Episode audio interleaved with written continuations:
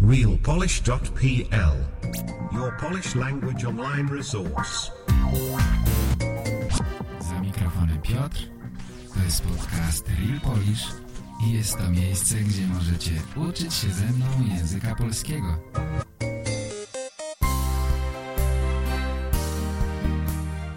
Witam. Słuchacie podcastu realpolish.pl Cześć, witam wszystkich bardzo serdecznie. Mam na imię Piotr i jak zwykle zapraszam Was do posłuchania podcastu po polsku. Cieszę się, że znaleźliście trochę czasu na naukę języka polskiego a jeszcze bardziej cieszę się z tego, że robicie to właśnie ze mną. To dla mnie wielkie, wielkie wyróżnienie, że słuchacie moich podcastów, że korzystacie właśnie z moich materiałów. Cieszę się, że wracacie do mnie. Wielu z Was jest już stałymi słuchaczami, że słuchacie podcastu Real Polish już od jakiegoś czasu. To wspaniałe.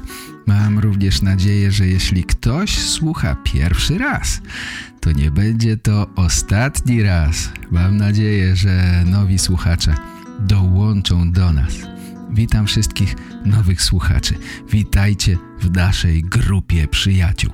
Witam również stałych słuchaczy. Fajnie, że znowu się spotykamy. Kochani, jak zwykle na początek posłuchamy jednego z nagrań, które dostałem od Was.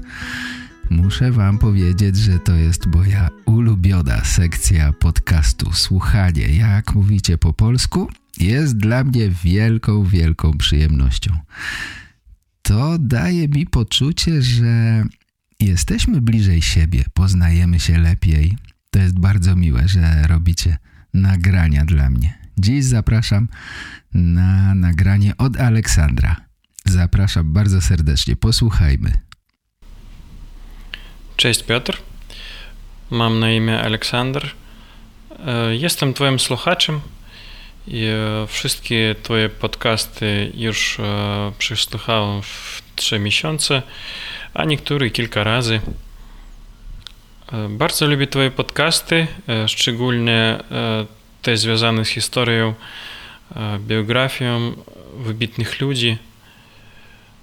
Twoje podcasty są bardzo pomocny w nauce polskiego, a Twoja metoda jest bardzo skuteczna. I zachciało mi się uczyć innych języków e, tą metodą, ale na razie muszę e, nauczyć się pewnie mówić po polsku. Władam trzema językami słowiańskimi E, to język białoruski, ukraiński i rosyjski. I być może dlatego tak łatwo e, przychodzi mi nauka języka polskiego. I mam do ciebie pytanie. E, zgadnij teraz, jaki jest mój język ojczysty, bo później o tym opowiem. Kochani, jestem ciekawy, czy możecie zgadnąć, jaki to język jaki jest język ojczysty Aleksandra. Być może osoby, które znają doskonale białoruski i ukraiński są w stanie to zrobić. Mm, są w stanie rozpoznać, jaki to język. Mm, ja domyślam się, że to jest albo białoruski, albo ukraiński. Będę strzelał, to znaczy zgadywał. Myślę, że to jest język białoruski. Zobaczymy, czy zgadłem. Zacząłem uczyć się polskiego, e, żeby wyjechać do Polski i ponieważ e, bardzo lubię polskie, byłem w Polsce wiele razy, byłem w różnych miastach, e, na przykład w Krakowie, Warszawie, Wrocławiu no i innych. Mój dziadek dobrze znał język polski, ponieważ w dzieciństwie uczył się w polskiej szkole. Jestem z Białorusi i, niestety przebywanie tu teraz e, mojej rodziny nie jest bezpieczne, ale e, nie będę mówić o smutnych rzeczach.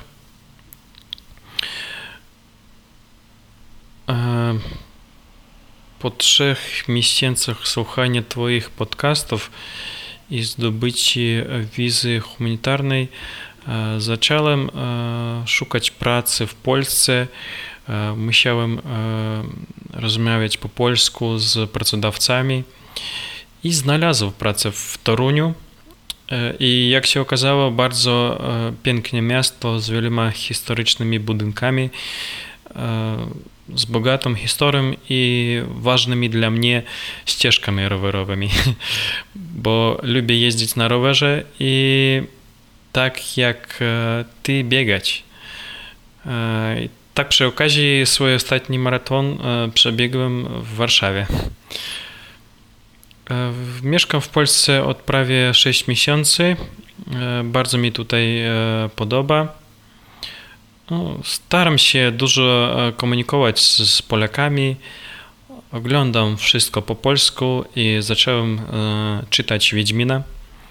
E, pierwsza część już e, przeczytałem.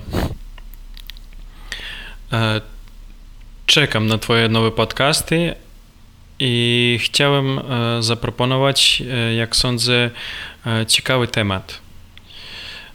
Wiesz już, że mieszkam w Toruniu. Miasto otoczone jest wieloma fortami. Jeden z fortów nosi imię Kostusia Kalinowskiego. Dla Białorusinów ten człowiek jest ludowym bohaterem. Jego imieniem nazwano nawet pułk białoruski na Ukrainie. I tak chciałem zaproponować temat na kolejny podcast – Proszę opowiedz nam o Gustusie Kalinowskim. To na pewno wszystko, co chciałem Ci powiedzieć. Bardzo dziękuję za Twoją pracę i życzę zdrowia Tobie i Twojej rodzinie. Do widzenia. Na razie. Dziękuję bardzo. Świetnie mówisz po polsku. Zatem Teraz możemy już śmiało powiedzieć, że znasz cztery języki słowiańskie. Aleksander bardzo szybko nauczył się mówić po polsku, prawda? Trzy miesiące to jest naprawdę szybko. Myślę, że kilka czynników się na to złożyło. Po pierwsze, Aleksander zna już trzy inne języki słowiańskie na bardzo wysokim poziomie. To na pewno pomaga. Po drugie, bardzo dużo słucha. Bardzo dużo. Przez trzy miesiące wysłuchał wszystkie moje podcasty. Jestem pewny, że oprócz moich podcastów słucha jeszcze innych rzeczy. Więc to wszystko daje mnóstwo, mnóstwo godzin słuchania. Poza tym Aleksander czyta, przeczytał pierwszy tom Wiedźmina. To na pewno nie jest bardzo łatwa książka do czytania. No i Aleksander mieszka w Toruniu, pracuje z Polakami, to wszystko składa się na to, że bardzo szybko doszedł do wysokiego poziomu. Moje gratulacje dla Aleksandra. Dziękuję za sugestie również, za temat na jeden z kolejnych podcastów. Myślę, że w którymś z kolejnych odcinków podcastu opowiem o powstaniu styczniowym i o Konstantym Kalinowskim czyli o Kostusiu. Dziś będę opowiadał trochę o tym, co działo się w połowie XIX wieku w Stanach Zjednoczonych. Właśnie w tym samym czasie wybuchło największe polskie powstanie narodowe przeciwko Imperium Rosyjskiemu.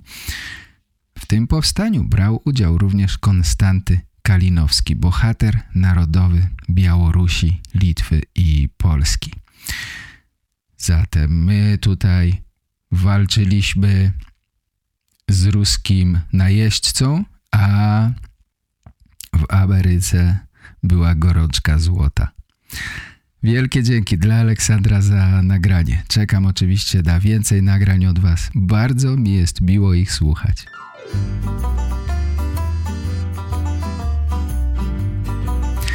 Kochani, ostatnio podarły mi się dżinsy.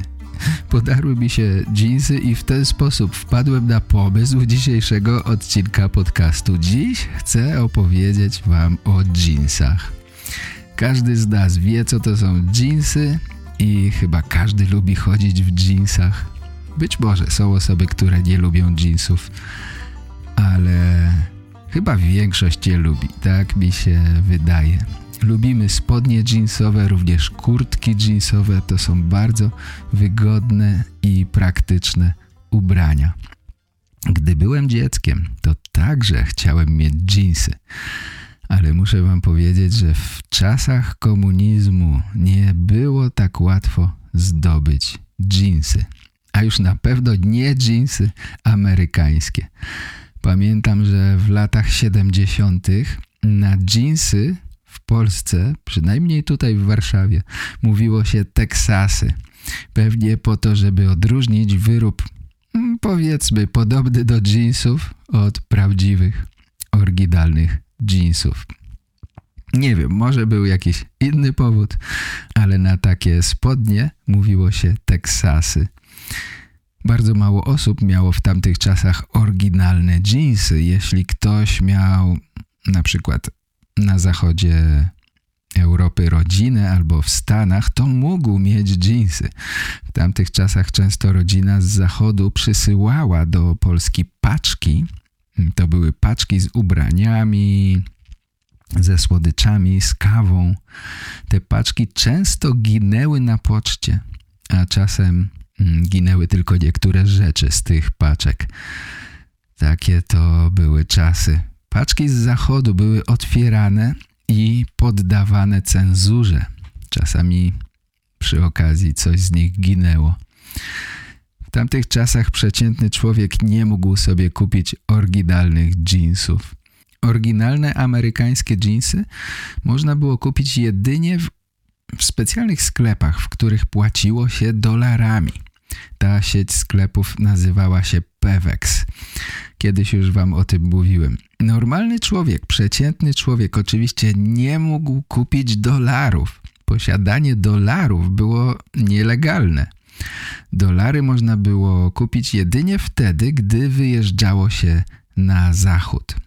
Oczywiście tylko nieliczni dostawali wizę i pozwolenie wyjechania na zachód. I tylko wtedy mogli kupić oficjalnie kilkaset dolarów. Zatem oryginalne dżinsy były tylko w Peweksach, w normalnych sklepach. Nie można było kupić dżinsów, można było czasami kupić Teksasy. Teksasy były podobne do oryginalnych dżinsów, ale co ciekawe, Teksasy nie ścierały się. Normalnie dżinsy w miarę używania, w miarę prania tracą niebieski kolor na nogawkach, prawda? Jeśli dobrze pamiętam, to Teksasy zachowywały się trochę inaczej. No ale z daleka wyglądały bardzo podobnie do jeansów. Jeszcze zanim opowiem wam o historii jeansów, muszę wam powiedzieć, że to słowo można zapisać po polsku używając dwuznaku dż, d i z z kropką, jeansy lub po angielsku z dodaniem polskiej końcówki. Jeansy, jeansy, ok? Obecnie stosowane są obie formy. Ja w transkrypcji podcastu używam tego sposobu e, angielskiego, można by powiedzieć. Przy okazji przypominam Wam, że jeśli macie aktywne konto premium, czyli subskrybujecie klub VIP albo któryś z kursów, to macie dostęp również do wszystkich, wszystkich transkrypcji podcastów. Ale wracajmy do jeansów. Podobno słowo jeans pochodzi z XVI wieku. Marynarze z Genui we Włoszech nosili niebieskie spodnie. Po polsku mówimy Genua, ale po włosku to miasto nazywa się Genowa. Ludzie mówili na te niebieskie spodnie Genes. Te spodnie chyba nie były robione z denimu, bo denim, bawełniany materiał, o specjalnym splocie został wymyślony we francuskim mieście Nîmes. Denim, materiał pochodzący z miasta Nîmes. A może Genesy były robione z denimu? Nie wiem. W każdym razie dziś dżinsy robi się właśnie z denimu. Dżinsy nie od razu stały się modne i popularne. Stało się to dopiero w XIX wieku w Kalifornii. Na początku XIX wieku na zachodzie Stanów Zjednoczonych nie mieszkało jeszcze bardzo dużo ludzi. Zresztą wtedy to był jeszcze Meksyk. Większość ludzi w Stanach mieszkało na wschodnim wybrzeżu. Jednak w połowie XIX wieku to się zmieniło. W krótkim czasie do Kalifornii przybyło 200, a może nawet 300 tysięcy ludzi. Dlaczego tak się stało? Już wszystko opowiadam.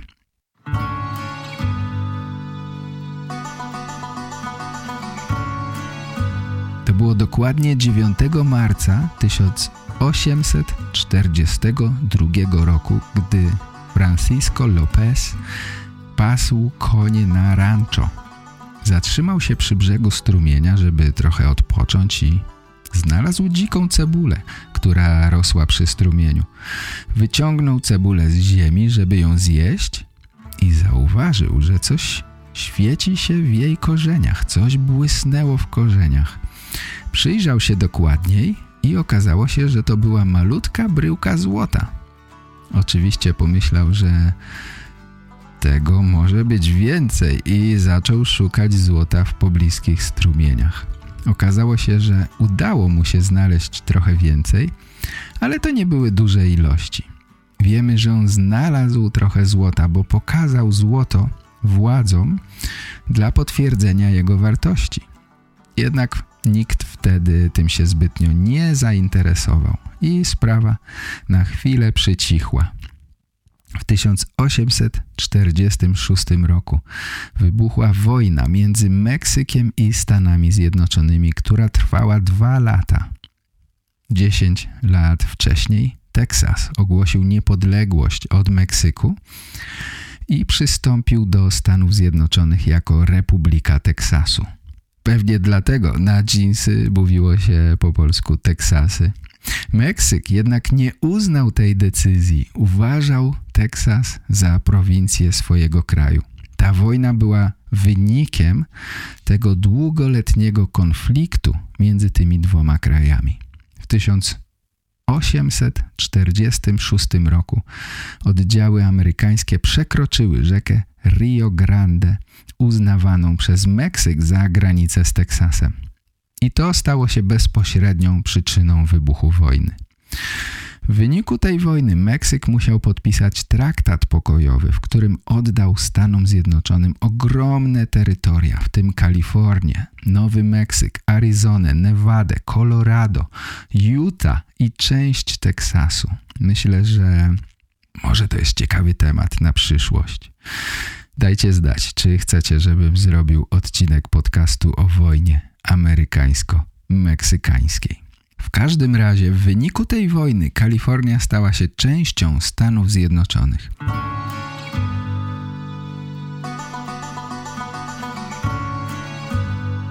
Jeszcze przed wojną pewien imigrant ze Szwajcarii nazywał się Johann Schutter osiedlił się w Kalifornii i został Meksykaninem.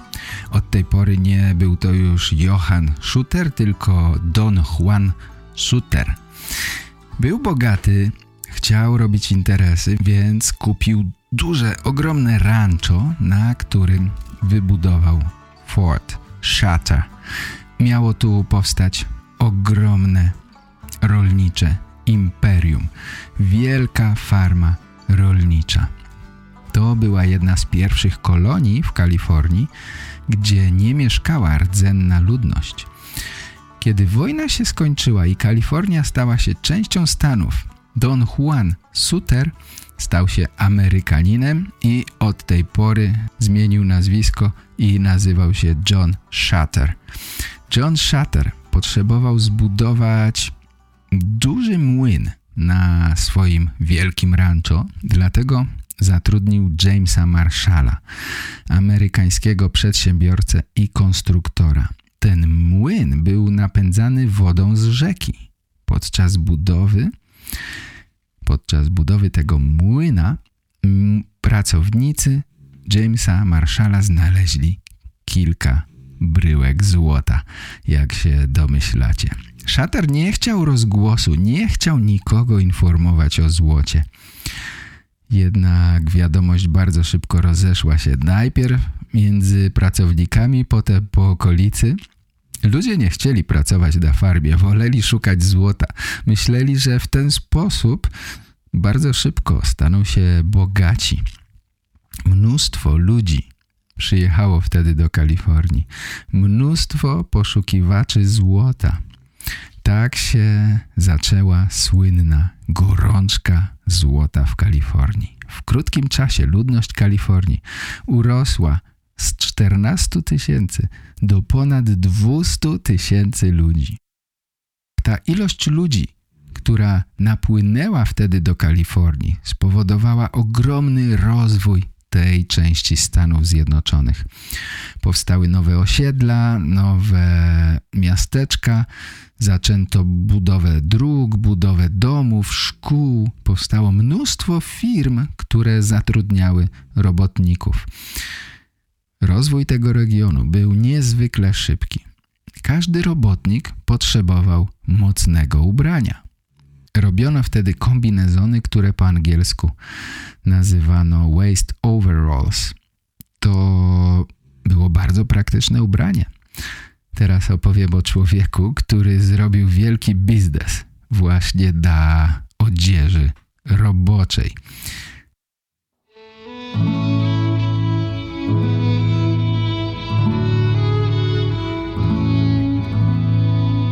Levi Strauss był niemieckim Żydem, który w czasie gorączki złota przyjechał do Stanów. Urodził się w Bawarii jako Lüb Strauss i gdy miał 18 lat, wyemigrował do Ameryki. Ze swoimi braćmi prowadził w Nowym Jorku sklep z materiałami, sprzedawał materiały. Wkrótce przeniósł się do San Francisco. Podróż przez całą Amerykę ze wschodniego wybrzeża na zachodnie nie była wtedy łatwą sprawą, nie była również bezpieczną sprawą. Prawdopodobnie Levi Strauss popłynął statkiem z Nowego Jorku przez Panamę do San Francisco. Ta podróż zajęła mu około czterech miesięcy. W 1853 roku zmienił imię na Levi. Pamiętacie, kiedy urodził się, nazywał się Lub i przyjął amerykańskie obywatelstwo. Dzięki temu mógł swobodnie prowadzić działalność handlową. W San Francisco założył przedsiębiorstwo o nazwie Levi Strauss Company, które sprowadzało materiały ze sklepu braci w Nowym Jorku. Jednym z jego klientów był Jakob Jufes, Żyd pochodzący z Rygi, który wyemigrował do Stanów Zjednoczonych, zmienił nazwisko na Jacob Davis i został Amerykaninem.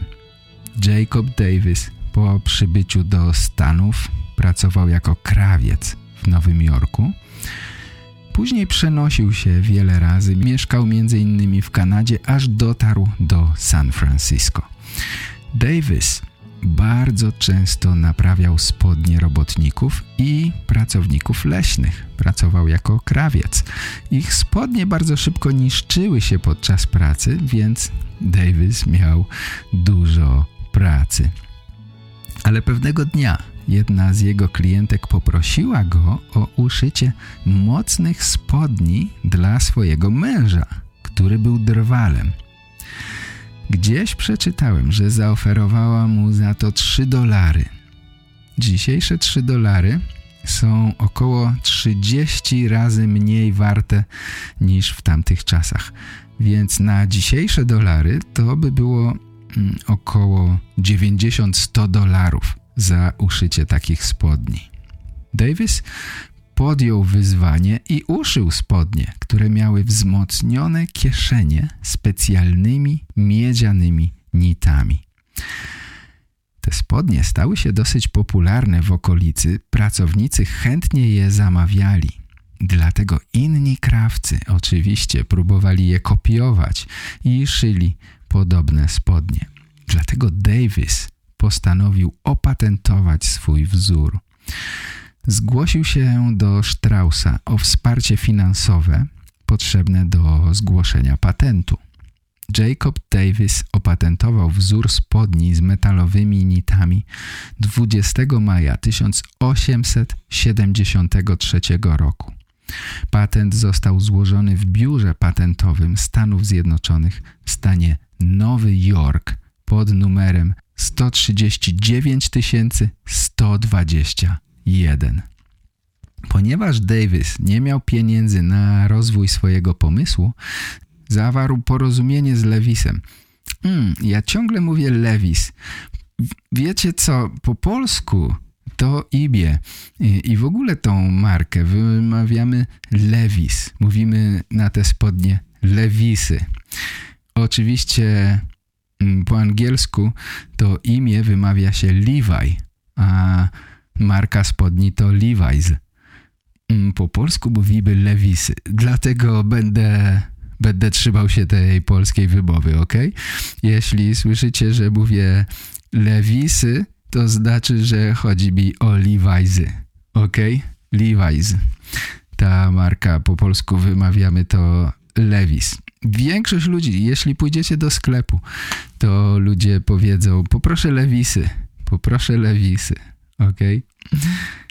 Zatem Levi Strauss zawarł porozumienie z Davisem, zgodnie z którym Strauss uzyskał prawa do patentu w zamian za umożliwienie Davisowi kontynuacji produkcji spodni. Dzięki temu Levi's stał się właścicielem patentu na spodnie z metalowymi nitami i zaczął produkować spodnie z kieszeniami wzmocnionymi nitami co przyczyniło się do rozwoju jeansów jako popularnego i praktycznego rodzaju odzieży.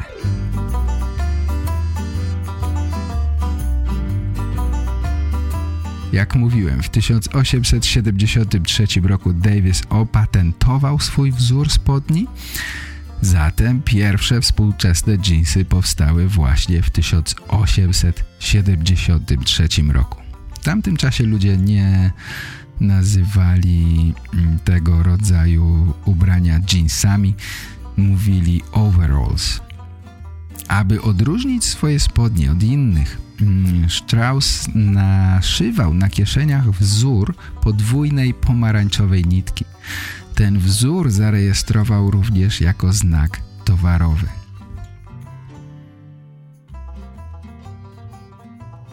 Levi Strauss założył w San Francisco duży zakład krawiecki, którego szefem został Davis. Spodnie i kombinezony szyte w tym zakładzie stały się wielkim, wielkim sukcesem. Mnóstwo robotników potrzebowało dobrych, mocnych ubrań roboczych. Po 13 latach Levi Strauss zmienił trochę denim, czyli materiał, z którego szył spodnie, oraz dodał do nich skórzaną plakietkę, którą dziś wszyscy znamy. Na tej plakietce widać dwa konie, które próbują rozerwać spodnie. To miało pokazać klientom, jak mocny jest to wyrób, ale również odróżniało markę od innych. Pod koniec XIX wieku ludzie mówili idę kupić spodnie z dwoma koniami albo potrzebuje spodni z dwoma koniami. Ta marka bardzo się wyróżniała. Początkowo spodnie miały dwie duże kieszenie z przodu i dodatkowo po prawej stronie jedną małą kieszonkę. Być może nie wiecie po co jest ta kieszonka. Ta kieszonka była zaprojektowana do noszenia zegarka. Z tyłu była tylko jedna kieszeń. W 1900 pierwszym roku z tyłu dodano kieszeń po lewej stronie. Od tej pory z tyłu były dwie kieszenie. Ten model spodni nosił numer 501 w katalogu firmy. Początkowo spodnie z dwoma koniami, jeansy były popularne wśród klasy pracującej. Firma Levi's dominowała na rynku spodni roboczej – aż do 1913 roku, gdy konkurencyjna firma o nazwie Lee wprowadziła do sprzedaży kombinezon Union All. Kilkanaście lat później firma Wrangler wprowadziła na rynek spodnie ze wzmocnionymi szwami i większą kieszonką na zegarek. W Polsce mówimy Wranglery. Idę kupić Wranglery, ok? To były spodnie przeznaczone dla współczesnych kowbojów.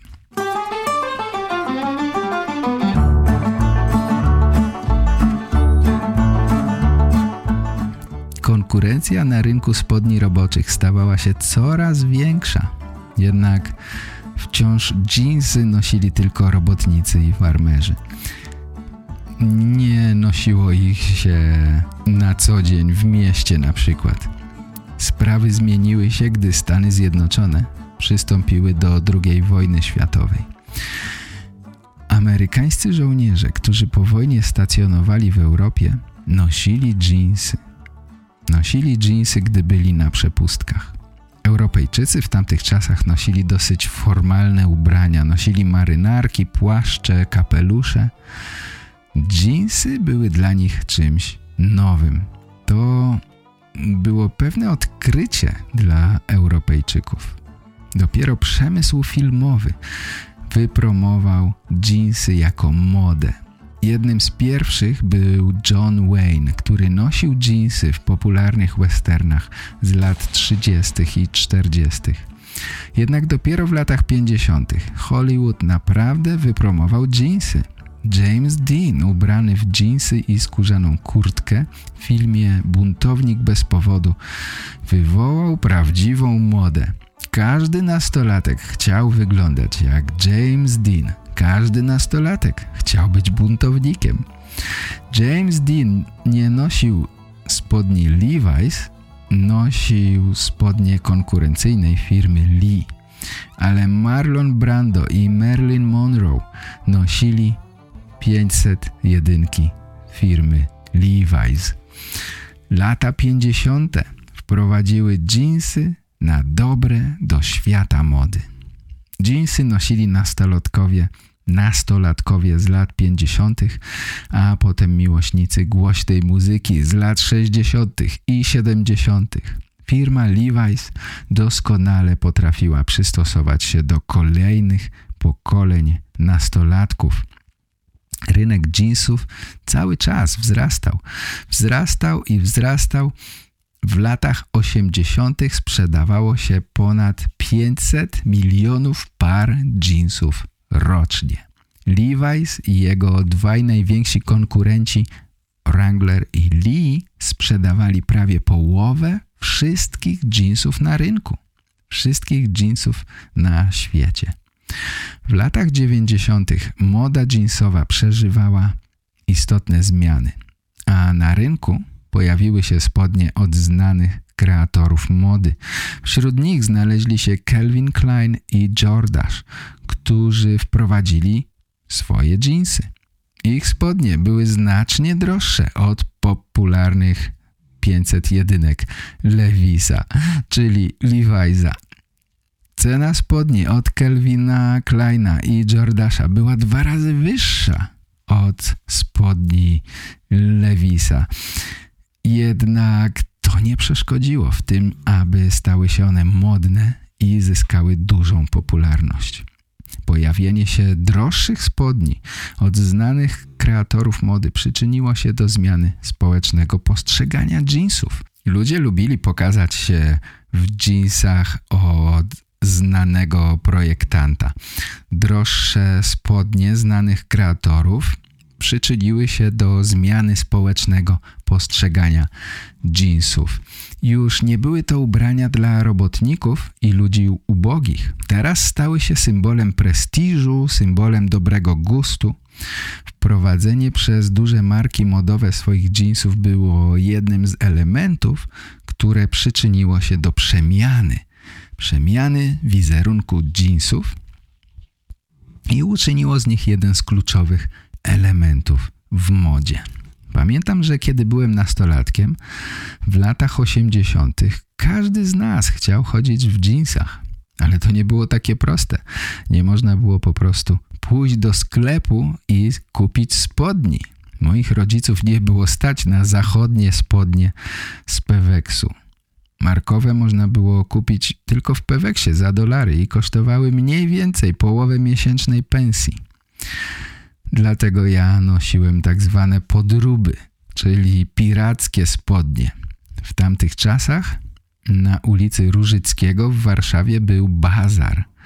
Bazar, na którym można było kupić szyte w Polsce spodnie, które z grubsza przypominały te oryginalne. Czasami w sklepach można było upolować. Upolować to znaczy zdobyć przez przypadek. Hmm, to było tak. Idziesz ulicą i widzisz długą kolejkę do sklepu, więc pytasz się ludzi, po co stoją, co można kupić. I jeśli cię to interesowało, to również stawałeś w takiej kolejce, mając nadzieję, że starczy dla ciebie towaru.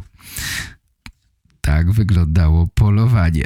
Zatem czasami można było trafić na polskie spodnie marki Odra. To były dżinsy produkowane w Szczecinie. Nie udawały zachodnich marek, to nie były podróby.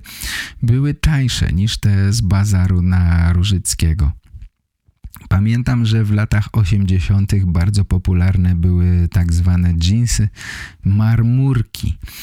Materiał nie był jednolitego koloru, miał jakby marmurowy wzór. Prawdopodobnie materiał był płukany w jakimś kwasie albo w chlorze, żeby osiągnąć taki efekt. W latach 90., kiedy skończył się komunizm, ludzie przywozili dżinsy z Turcji. Mnóstwo ludzi robiło wtedy interesy w ten sposób, że wyjeżdżali do Turcji na 3-4 dni i wracali z ubraniami, którymi potem handlowali w Polsce.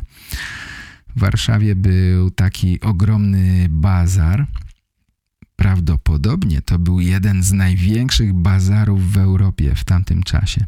Ten bazar mieścił się na stadionie dziesięciolecia.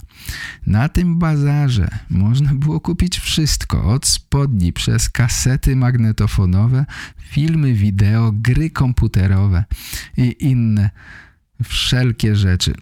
To wszystko było oczywiście piractwo, to były podróbki markowych rzeczy – Dziś nie ma już tego bazaru, nie ma też stadionu dziesięciolecia. Na jego miejscu zbudowano Stadion Narodowy w Warszawie. Na początku lat 90. firmy zachodnie, na przykład Levi's, mm, zaczęły zakładać swoje salony firmowe i tam można było już kupić oryginalne spodnie w Polsce które oczywiście były o wiele droższe od pirackich z bazaru. W tamtym czasie powstały też polskie marki jeansów, na przykład Big Star. Ta firma istnieje do dziś i wydaje mi się, że Wiele osób w Polsce myśli, że to jest zachodnia marka, a tak naprawdę ta firma pochodzi z Kalisza. Myślę, że teraz jest dużo więcej różnych marek, różnych firm, które szyją w Polsce jeansy. Dziś po prostu idziemy do sklepu i kupujemy nowe jeansy. Ciekawe jest to, że czasami mm, kupuje się jeansy od razu podziurawione, które od razu wyglądają na noszone przez wiele, wiele lat. No ale moda rządzi się swoimi prawami. Kochani, to tyle chciałem dziś opowiedzieć wam o jeansach. Na koniec przeniesiemy się jeszcze na moment do jednego z ważniejszych miast, jeśli chodzi o modę. Myślę teraz o Londynie. Dostałem nagranie od Brina e, z Londynu. Zapraszam bardzo serdecznie, posłuchajmy. Cześć Piotr, mam na imię Brin. Jestem Anglikiem, podchodzę z Wielkiej Brytanii. Mam 25 lat i mieszkam e, i pracuję tutaj e, w Londynie. Chciałem zrobić dla Ciebie nagranie, bo bardzo lubię Twój podcast i słucham go cały czas i chciałem Ci podziękować za, za całą pracę, którą dla nas robisz i jestem bardzo, bardzo wdzięczny za to. Um, zacząłem się uczyć polskiego około roku temu. Jak ty, e, lubię uczyć się języków obcych i na uniwersytecie uczyłem się francuskiego, niemieckiego i szczególnie rosyjskiego. I potem mieszkałem w rok w Moskwie, w Rosji i przede wszystkim interesuję się językami słowiańskimi i potem jak skończyłem studia w uniwersytecie chciałem, chciałem uczyć się nowego języka i wybrałem polski. Um, od, od dzieciństwa interesowa, interesowałem się Polską. Jak pewnie wiesz, mamy wielu Polaków, którzy mieszkają w Anglii i jak dziecku miałem polskich przyjaciół i zawsze chciałem dowiedzieć się więcej o ich kulturze i ich języku i tak dalej. I teraz, teraz kiedy nauczyłem się trochę pol polskiego, lubię chodzić do, do polskich sklepów, które mamy tutaj w Londynie i pytać o niektóre polskie produkty. Bardzo lubię, bardzo lubię kupić twaróg na przykład. Um, dla mnie, kiedy uczę się języka, bardzo ważna jest wiedza o kulturze i szczególnie historii i e, danego kraju. I wydaje mi się, że to jest bardzo ważny kontekst, który ułatwia e, proces nauki i e, dlatego właśnie czytam książkę historyka Adama Zamojskiego o historii Polski. Prawdę mówiąc, książka jest po angielsku, ale tak jest bardzo przydatna. Um, ciekawe w, książ, w książce było to, że w Polsce demokracja lub przynajmniej pewna forma demokracji pojawiła się na długo przed innymi krajami. Dla Europy w XVIII wieku i wcześniej Polska była bardzo postępownym, po, postępowym krajem i czytałem, że po Stanach Zjednoczonych Polska ma drugą najstarszą, najstarszą konstytucję na świecie. E, myślałem, że to jest e, bardzo e, ciekawe i przy okazji myślę, że to mogły, mogły być, mogłyby być ciekawy temat na podcast na przykład. Um, Krótko mówiąc, bardzo lubię uczyć się polskiego, um, uczyć się języka, kultury i historii i um, mam nadzieję, że wkrótce będę mógł pojechać do Polski, po, porozmawiać po, z, z, Polakami i e, dziękuję e, Piotr e, za całą Twoją pra, pracę. Um, jestem e, bardzo, bardzo wdzięczny za to i e, wszystkiego najlepszego i papa. Wielkie dzięki, Brin. Świetne nagranie. To słychać, że Brin interesuje się języki, językami słowiańskimi. Świetnie mówi po polsku. Naprawdę jestem pod wielkim wrażeniem, bo nie słyszę brytyjskiego akcentu. Oczywiście zgadłbym, że nie jesteś rodowitym Polakiem, ale nie jestem pewny, czy zgadłbym, że twój język ojczysty to angielski. Bardzo dobra robota. Moje gratulacje. Jeśli chcecie posłuchać o demokracji szlacheckiej, to zapraszam Was na podcast numer 214. Wtedy mówiłem na ten temat. Brin wspominał również o Konstytucji 3 maja. Jeśli jesteście w klubie VIP, to zapraszam Was na odcinek 650 mm, 1. To był webinar, w którym mówiłem właśnie o Konstytucji 3 maja. Zapraszam Was do klubu VIP. Jeśli rozumiecie, co mówię w podcaście, to na pewno jesteście gotowi mm, do wstąpienia do klubu VIP. Znajdziecie tam wiele przydatnych materiałów właśnie na Waszym poziomie. W każdym tygodniu dodaję dwa nowe materiały. To może być fragment książki, czytamy książki w klubie VIP, to może być fragment z serialu, wyjaśniam wam o co chodzi w, dia w dialogu. Czasami sami nie rozumiecie, co mówią aktorzy, ale po moich wyjaśnieniach z pewnością jest łatwiej. Jeśli regularnie słuchacie, czytacie, używacie języka, to szybko się go uczycie. Taka jest zasada. Klub VIP jest po to, żebyście mieli dużo materiałów, żebyście nie musieli szukać. Tam macie materiały z moimi wyjaśnieniami i wcale nie jest drogo. To kosztuje naprawdę niewiele. Jeden miesiąc to tyle co trzy cappuccino w Starbucksie. Stawiacie mi trzy kawy i macie dostęp do wszystkiego w klubie VIP. Myślę, że to jest naprawdę dobry interes. Jak myślicie? Moi drodzy, to wszystko, co przygotowałem dla Was na dzisiejsze spotkanie. Bardzo dziękuję za wysłuchanie dzisiejszego podcastu do samego końca. Dziękuję za Wasze komentarze, dziękuję za Wasze nagrania. Wielkie dzięki dla Aleksandra i Brina. Czekam na następne nagrania od Was. Bierzcie komórkę i nagrywajcie, powiedzcie kilka zdań o sobie, o tym, dlaczego się uczycie i jak uczycie się polskiego. To jest wielka motywacja dla mnie, ale również dla innych, dla tych, którzy na razie zaczynają się uczyć. Gdy widzimy, że inni mogą, to mocniej wierzymy, że my też możemy, prawda? Jeśli ktoś może nauczyć się, to dlaczego nie ja? Trzymajcie się zdrowo, moi kochani. Pozdrawiam Was bardzo serdecznie. Dziękuję za nasze dzisiejsze spotkanie i zapraszam na kolejne. Do usłyszenia następnym razem. Cześć, papa. Pa. Podcast Real Polish. Po więcej informacji zapraszam na realpolish.pl